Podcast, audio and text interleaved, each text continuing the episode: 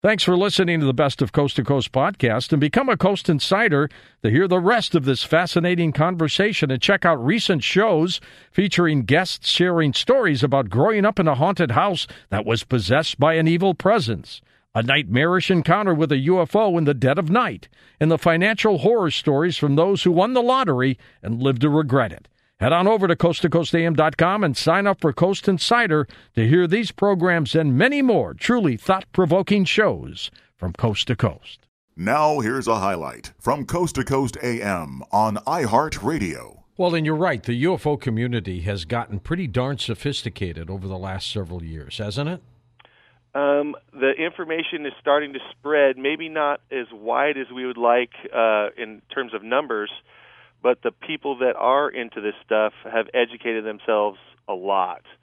And um, when when I do a lecture, I like to take uh, a hands of uh, people that have studied what I'm studying, and more and more hands are going up. So um, that's really encouraging, I think, because when I started lecturing, I had very few people that were listening.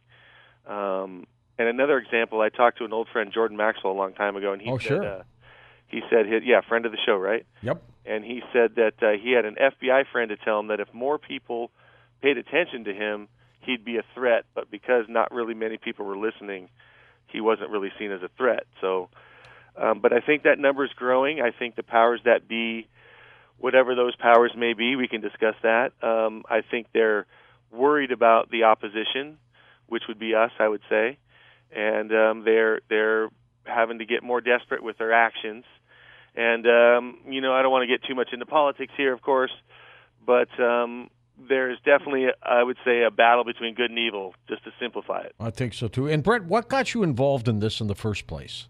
How did that happen? well, I had always been interested in UFOs, and I think my it was my early. My parents took me to see Chariots of the Gods when I was just a little boy at the movie theater, and I think that had a lasting impact. And um, I used to watch Star Trek the yep. original Star Trek with my dad on the couch. Oh, that's great. You never so, forget yeah, that. Really good memories associated with my dad with Captain Kirk, you know. Um, but then, you know, in Search of with Leonard Nimoy, I was into all the early cartoons that were kind of paranormal and fantasy stuff. Uh, and then um, I had a buddy that I graduated with at Chico State University. I played soccer with. He left for his hometown of Goleta near Santa Barbara, which is uh, close to Vandenberg Air Force Base and so he got his old job back as a civilian draftsman on the on the base, but he was not enlisted. But during that time, uh, long story short, a friend with higher security clearance came to him and slipped him a little piece of paper with this um, file uh, name. And he went to this file name and he printed out this 30-page document that I've since called the packet.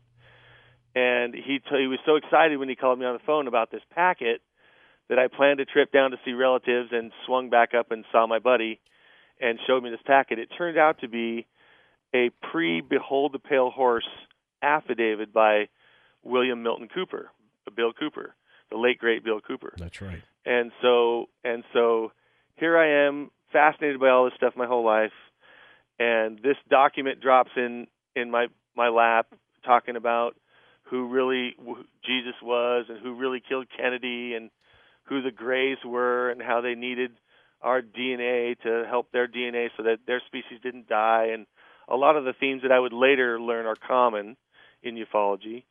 Um, and so, on the way home, a couple nights later, I was stopping. You know, I was in Santa Barbara, say then I was Santa Cruz and Pleasanton, working my way back to Chico. I pulled over to go to the bathroom on this uh, remote uh, place on Highway 505 and I saw what I thought was a UFO, my first one ever.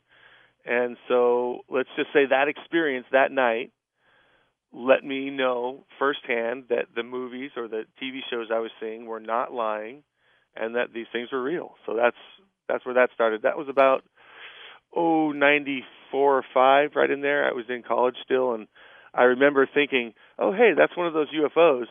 And then the next second I was like, "Oh my god, I'm out in the middle of nowhere." And I read a Whitley Strieber book or two by that time, and I was like, well, I don't want to be abducted, so I got in my car and drove up. To, you know, just got out of there. So uh, just kind of funny looking back, but um, you know, I think if you go to enough UFO expos, someone's going to walk up to you and say, you know, you're not in ufology for no reason. Right. And uh, or I've seen you on a ship, or I've seen you floating in a tube of liquid with tubes coming out your mouth, or you know, do you have a clone or something like that. So I don't know really what to make of all that. Um, you know, I was sitting on a panel once at a UFO event in Sacramento, and a woman just out of the blue, in asking a question, said, "Well, that guy's a hybrid." And I was like, "Well, really? I am." um, so news to you, right? News to me. Who knows, right? Maybe I'm like Sam Worthington's character in Terminator Salvation. Maybe that's right. Where I don't know that I'm a robot, right, because of the programming. So whatever the case is, I think it's one of the most fascinating subjects that we could study, and I think um, I don't know if it's the linchpin of of all the subjects, but it's definitely connected into consciousness in a variety of ways and um, and we need to know more about it to know more about ourselves. It sure fueled this show and its origination uh, many years ago with Art Bell, Bret.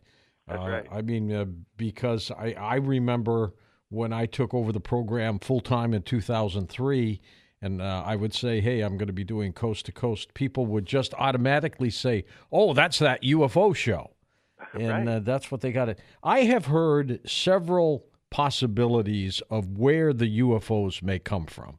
One is, of course, the inner Earth. Right. The other is uh, other dimensions. Another is uh, outside the multiverses, other universes. And then I hear, of course, other planetary systems within our own universe as well. Which one do you uh, do you think could be the most palatable? You know, I think uh, you can add to that two projections from your own mind, as say Carl Jung, okay, uh, be a proponent of, or maybe Jacques Vallée. Um, I honestly, I think all the above. I think it depends on the situation. I think uh, there are some things as uh, hallucinations or those altered states of mind where uh, interdimensional beings can enter through that kind of a doorway into one's mind. Um, I do think that there's hard nuts and bolts craft uh, that uh, I don't know how far away they can come from. Physicists seem to debate uh, about propulsion systems and how far is really far, and, and the ability to do that and what that would take. Um, but I think that's what interdimensionality is, right? You just uh, can switch into a doorway, as portrayed in umpteen number of Hollywood movies. Um, I just saw Jupiter Ascending. They had a the the little wolf guy, super soldier, had this little gadget where he'd stick it on a wall and it would just open up a circle and he could walk to wherever walks right through go, it. Right? Yeah. So um, I'm not sure about all that stuff. I, I tend to lean more towards uh, that UFOs are of a spiritual nature, whether either they're uh, hard ships, like say from the Billy Meier case, still some of the best photographs ever mm-hmm. taken, I think, um, or whether or not they're like from a Jacques Vallée kind of a scenario where they're projections from our own mind or interdimensionals that uh, interact with us only on certain levels. So, um, whatever they tend to be, I think um, you could go crazy trying to debate it, and you'd be you'd lose sleep. But uh, I think whatever they may be, they are drawn to us. Let's say through the law of attraction, humanity is spiritually bereft in mass, and and we drew this to us to help us teach us about ourselves and where we need to go, both individually and as a species. There are some, like Dr. David Jacobs, who believes that extraterrestrials are not benevolent at all, uh, that some of them could be evil, demonic. Uh, God, I hate to think that, but it's possible, isn't it? I'm definitely open to that. I, I've, uh, you know, I was baptized Roman Catholic, and my my family didn't really practice. They weren't very devout. We didn't go to church and of course I'd I'd grow up and learn about what we're all what it's mainstream now the pedophilia that's rampant within the church.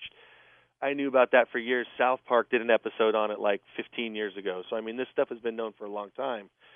Um and so I kind of turned away from the church, right? Well, it's been a a series of really dark abduction cases that I've I've investigated where it's this crossover into demonology, right? Or evil or dark reptilian kind of energy. Um, uh, one uh, girlfriend had claw marks. Um, she's been bruised. Uh, uh, Jeez. Scoop marks, stuff like this. Yeah. Or they'll come back just traumatized.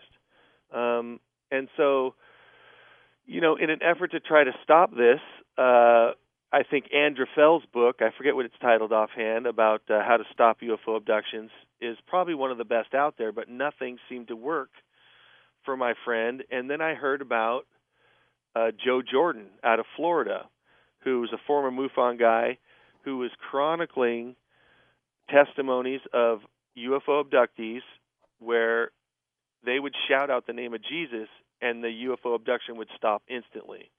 And so when I first started looking into Joe Jordan's work, there was like a hundred people. I think there's well over 200 now, and the number's rising. And um, wow, I mean, for a rational, Western-minded journalist to run into this kind of information, what do I do with that? Do I just discard it because it doesn't fit into a rational kind of a view? Um, it, it, it's it doesn't fit, but it's bizarre, and I think you need to just uh, recognize that there's a possibility there. You have to stay open to it, right? Yep. Um, the the the counter view of this phenomena from ufology is that it's a lower astral entity, or there's certain ETs or aliens that are of a lower vibration, still higher than us, but they block us from getting to the higher realms because they're in this astral realm that's right above us and because they're in this little position of power, let's say above us, even though interdimensionally there's no above or below, let's say, but they use that position to to influence us, whatever their agenda is. Um, honestly, I don't really see a difference between that and a demon. Once you look into what a demon is, and and I'm not saying I actually know, but demon's one of those kind of things like a UFO you can describe it in any number of ways, and I think the only really way you can describe it is to say all the above. Right. And so, and so, kind of like with the UFO, it may be a waste of time, although fascinating, to try to figure out exactly what it is. But more importantly, you got to realize why is it there? Why did you draw it to you, and how do you deal with it? I think that's more important. Listen to more Coast to Coast AM every weeknight at 1 a.m. Eastern and go to coasttocoastam.com for more.